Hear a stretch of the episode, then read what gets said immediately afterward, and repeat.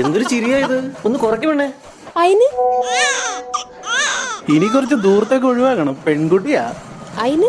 ഞങ്ങൾക്ക് ഇഷ്ടമുള്ളൊരു നടിയായിരുന്നല്ലോ നിങ്ങൾ. കല്യാണമൊക്കെ ആയില്ലേ? ഇനി അഭിനയിക്കുവോ? അയിന്? സൂമ്പയ്ക്കൊക്കെ പോയി തടി കുറക്കണം കേട്ടോ. ചെക്കനെ കിട്ടണ്ടേ? അയിന്?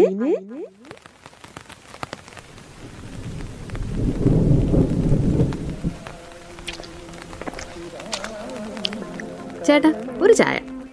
നമ്മുടെ ലൈറ്റ് അല്ലേ സ്ട്രോങ് കേട്ടോ ലൈറ്റ് ആയിട്ട് അടിക്കാം കേട്ടോ. അത് ശരി. അല്ല ഏട്ടാ സ്ട്രോങ് കൂട്ടി ചേട്ടാ ചിലപ്പോ ഇങ്ങനെയാ. നമ്മൾ പറയണായിരിക്കില്ല അപ്പുറത്തുള്ള ആൾ കേൾക്കാല്ലേ ഇതുപോലെ ഒരാളുണ്ടായിരുന്നു കേട്ടോ ഓസ്ട്രേലിയയിൽ. ആയിരത്തി തൊള്ളായിരത്തി എഴുപതിൽ കക്ഷി ഒരു പുസ്തകം അങ്ങോട്ട് എഴുതി. ദ ഫീമെയിൽ യൂണക് എന്നാണ് ആ പുസ്തകത്തിന്റെ പേര്.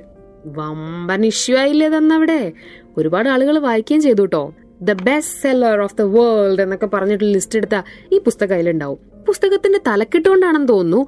ചിലരതിനെ എന്തോ ഇക്കിളി പുസ്തകമാണെന്നൊക്കെ വിചാരിച്ചിട്ട് വായിക്കാൻ തുടങ്ങിയത്രേ.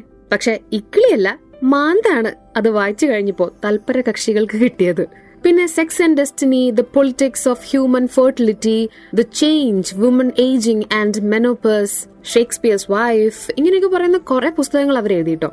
പറയുന്നത് എന്തായാലും കേൾക്കുന്ന ആൾക്കാരെ ആരിശം പിടിപ്പിക്കുക. അതാണ് വിപ്ലവം എന്നൊക്കെയാണ് ജർമ്മൻ ഗ്രീർ ഒരു ഘട്ടം വരെ വിചാരിച്ചിരുന്ന കേട്ടോ. അല്ല ഇതിനെന്തോ ഒരു പേര് പറയായിരുന്നല്ലോ? എന്തായിരുന്നു? ആ അതന്നെ. അരാജകവാദി.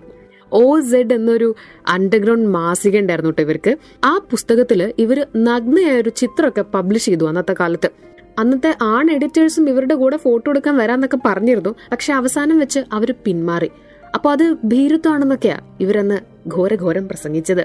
ഇങ്ങനെ ഹെവി ആയ ഫയർ കാര്യങ്ങളൊക്കെ പറഞ്ഞുകൊണ്ടിരുന്നതുകൊണ്ട് തന്നെ പല ഫെമിനിസ്റ്റുകളടക്കം ഇത്ര നമുക്ക് ആവശ്യമില്ല എന്നൊക്കെ പറഞ്ഞു ഇത്രേ ഫെമിനിസത്തിന്റെ മെറിറ്റ് ഇവർ സംസാരിച്ചാൽ നശിച്ചു പോകും എന്ന് പറഞ്ഞവര് വരെ ഉണ്ട് അന്നത്തെ കാലത്ത്. അപ്പോഴേ നിങ്ങളൊക്കെ ആണുങ്ങൾ ഉണ്ടാക്കിയ സദാചാര തടവുകാരാണെന്ന് ജർമ്മൻ ഗ്രീർ തിരിച്ചു പറഞ്ഞു. ലിംഗസമത്വമേ അല്ല ഞാൻ ഉദ്ദേശിക്കുന്നതെന്ന് അവരാ പറഞ്ഞത്. ഈ ലോകം നന്നാവാൻ ഒറ്റ കാര്യം ചെയ്താൽ മതി അത് സമ്പൂർണ സ്ത്രീ വിമോചനമാണെന്ന് ജർമ്മൻ ഗ്രീർ വിശ്വസിച്ചു. നാണത്തിന്റെയും സ്ത്രൈണമായ ചില വിനയത്തിന്റെയൊക്കെ കെട്ടുകൾ പൊട്ടിച്ചെറിയണമെന്ന് ജർമ്മൻ ഗ്രീർ ആഹ്വാനം ചെയ്തു. ഒളിച്ചു വെക്കലുകൾ സങ്കോചം അതൊക്കെ ഒഴിവാക്കൂ എന്ന് ഇവരിടയ്ക്കിടയ്ക്ക് പറയുമായിരുന്നു. ആയിരത്തി തൊള്ളായിരത്തി അറുപത്തി എട്ടിൽ ഡോക്ടറേറ്റ് നേടിയിട്ടോ എന്നിട്ടാണ് കല്യാണം കഴിച്ചത്. മൂന്നാഴ്ച കഴിഞ്ഞപ്പോ അത് ഡിവോഴ്സ്ഡ് ആയി. ഡിവോഴ്സ്ഡ് ആയതിലല്ല കാര്യം പക്ഷെ ഈ കല്യാണം എന്നൊക്കെ പറയുന്നത് പെണ്ണിനെ മൂക്ക് കയറിടാനുള്ള ആൺ വേലത്തരമാണെന്ന് ഇവരങ്ങ് പറഞ്ഞു വെച്ചു. ഇത്തരമുള്ള ചില സ്റ്റീരിയോ ടൈപ്പുകൾക്കെതിരെ ഗംഭീരമായിട്ട് ജർമ്മൻ ഗ്രീർ പ്രതികരിച്ചു. ആയിരത്തി തൊള്ളായിരത്തി എൺപത്തി ആറിൽ ജർമ്മൻ ഗ്രീർ പ്രസിദ്ധീകരിച്ച ഒരു പുസ്തകമുണ്ട്. The mad women's underclothes എന്നുള്ള പേരിൽ. ഇതിൽ കുറെ എസ്സേസ് ഒക്കെ ചേർത്ത് വെച്ചിരിക്കണേ കേട്ടോ. അതും വിവാദപരമായിരുന്നു. അതിനുശേഷമാണ് ഷേക്സ്പിയേഴ്സ് വൈഫ് എന്ന പുസ്തകം എഴുതിയത്. അത് ഒരുപാട് വായിക്കപ്പെട്ടു. ഫെമിനിസ്റ്റുകൾക്കടക്കം ലേശമെങ്കിലും സമരസപ്പെടാൻ പറ്റിയ Germaine Greer പുസ്തകമായിരുന്നു the change woman ageing and menopause എന്നത്. അതായത് ആർത്തവ വിരാമത്തിന് ശേഷമുള്ള സ്ത്രീയെ പറ്റിയും അഡ്രസ് ചെയ്തു തുടങ്ങിയത് ഗ്രീർ ആയിരുന്നു മുതലാളിത്ത സമൂഹം പെണ്ണിന് മേൽ പല കാര്യങ്ങളും അടിച്ചേൽപ്പിക്കുന്നു. സൗന്ദര്യവർദ്ധക വസ്തുക്കളായാലും വസ്ത്രവിധാനങ്ങളായാലും അവർ ചിന്തിക്കുന്ന രീതികളിൽ പോലും ഇവർ ഇടപെടുന്നു എന്നൊക്കെ Germaine Greer ഒച്ചവെച്ചു. Scaring woman is big business and hugely profitable എന്നവർ പറഞ്ഞു. ദ ഹോൾ വുമൺ എന്ന് പറഞ്ഞിട്ടുള്ള വേറൊരു പുസ്തകം ഉണ്ടായിരുന്നേ ആയിരത്തി തൊള്ളായിരത്തി തൊണ്ണൂറ്റി ഒൻപതിലാ ഗ്രീർ അത് പബ്ലിഷ് ചെയ്തത്. പെൺ പ്രസ്ഥാനങ്ങൾ പറഞ്ഞു തന്നെ പറഞ്ഞുകൊണ്ടിരിക്കുകയാണ് അതിലൊരു പുരോഗതി ഉണ്ടാവുന്നില്ല എന്ന് ഗ്രീർ വാദിച്ചു. വളരെ മേൽത്തട്ടിൽ മാത്രമുള്ള പ്രത്യേകം ചില ആളുകൾക്ക് കിട്ടിയാൽ അത് പെൺ സ്വാതന്ത്ര്യമാവില്ല എന്ന് ഗ്രീറിന് കൃത്യമായ ധാരണയുണ്ടായിരുന്നു. പറഞ്ഞത് പറഞ്ഞുകൊണ്ടിരിക്കാതെ it's time to get angry again എന്ന് ഗ്രീർ പറഞ്ഞു. പിന്നെയും ദേഷ്യം പിടിക്കാൻ സമയമായി എന്ന് ചുരുക്കം. ഈ പുസ്തകത്തിൽ ജർമ്മൻ ക്രിയർ കുറേ വിഷയങ്ങൾ പറഞ്ഞു കേട്ടോ. Breast girl power shopping oestrogen wives mutilation അങ്ങനെ പലതും പലതും. മൂന്നാം ലോക രാജ്യങ്ങളിലും വളരെ ചുരുക്കം യൂറോപ്യൻ രാജ്യങ്ങളിലുള്ള ഫീമെയിൽ ജനറ്റൽ മ്യൂട്ടിലേഷനെ ഗിയർ ഉറക്കെ പറഞ്ഞ് എല്ലാവരുടെയും ശ്രദ്ധയിലേക്ക് എത്തിച്ചു. എന്നും തൊട്ടാൽ പൊള്ളുന്ന ട്രാൻസെക്ഷുവാലിറ്റിനെ പക്ഷെ ഗ്രീർ സമീപിച്ചത് അത്ര നല്ല രീതിയിലല്ലായിരുന്നു എന്ന് പരക്കെ അഭിപ്രായമുണ്ടായി. അതായത് ഒരു ആൺകുട്ടി ശസ്ത്രക്രിയയിലൂടെ പെൺകുട്ടിയായി മാറിയാൽ അവരെ സ്ത്രീ എന്ന് ഉൾക്കൊള്ളാനാവില്ലെന്ന് ഗ്രീർ പറഞ്ഞു.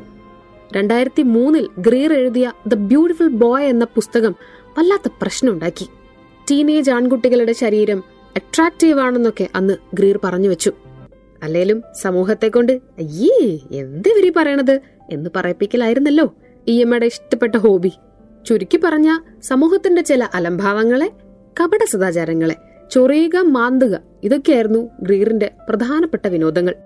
മുമ്പ് കാണുന്ന എല്ലാത്തിനും വിമർശിക്കുന്നവരാണ് ഫെമിനിസ്റ്റുകൾ എന്നൊരു ധാരണ പരക്കെ ഉണ്ടല്ലോ ഒരുപക്ഷെ അതിന്റെയൊക്കെ മൂലകാരണമായി ജർമ്മൻ ഗ്രീറിനെ ചൂണ്ടിക്കാട്ടുന്നവരുണ്ട് ട്ടോ ഉദാഹരണത്തിന് ബ്രിട്ടീഷ് സംസ്കാരത്തെ പറ്റി ഗ്രീർ പറഞ്ഞത് English culture is basically homosexual is the sense that the men only really care about other men എന്നാണ്. ഇതൊക്കെ വലിയ പ്രശ്നമായെന്ന്. പിന്നെ സൈക്കോ അനാലിസിസിനെ പറ്റിയും ഗ്രീറിന് അഭിപ്രായം ഉണ്ടായിരുന്നു. Sigmund Freud is the father of psychoanalysis it has no mother എന്നവർ പറഞ്ഞു. പ്രത്യേകിച്ച് അമ്മയൊന്നുമില്ല. അച്ഛൻ മാത്രമേ ഉള്ളൂ. അത് ഫ്രോയിഡ് ആണെന്ന് ഇങ്ങനെ സർവ സ്വതന്ത്രയായി നടന്ന അരാജക ഫെമിനിസ്റ്റ് ആണ് ജർമ്മൻ ഗ്രീർ. ഇവരെ അംഗീകരിച്ചവരെക്കാൾ കൂടുതൽ ഇവരെ വിമർശിച്ചവരും ഒഴിവാക്കി നിർത്തിയവരുമായിരുന്നു. ഇവർ പല പ്രക്ഷോഭങ്ങളിൽ പങ്കെടുത്തെങ്കിലും ഒരു കൃത്യമായ ഫെമിനിസ്റ്റ് രീതിയിലേക്ക് കടന്നു വന്നിരുന്നില്ല. അതുകൊണ്ട് തന്നെ ഇവരാരും അങ്ങനെ ഒരു ഫെമിനിസ്റ്റ് ആയിട്ട് കണക്ക് കൂട്ടിയിട്ടുമില്ല എന്നാണ് ചരിത്രം നോക്കുമ്പോൾ തോന്നുന്നത് കേട്ടോ പക്ഷെ ഇവർ പറഞ്ഞ ചില ചില്ലറ കാര്യങ്ങൾ അത് ഏറ്റെടുത്ത് ഓ ഇതൊക്കെയാണ് ഫെമിനിസം എന്ന് പറയുന്നവരോട് അയിന്? എന്ന് തിരിച്ചു ചോദിക്കാനേ നിർവാഹമുള്ളൂ. കാരണം ഇത് മാത്രമല്ല ഫെമിനിസം ഇനിയും ഒരുപാട് ഒരുപാട് കാര്യങ്ങളുണ്ട്. കേൾക്കാലോ നമുക്ക്. അയിന് എന്ന പോഡ്കാസ്റ്റിൽ ഇപ്പൊ സംസാരിച്ചത് ലക്ഷ്മി പാർവതി ട്ടോ.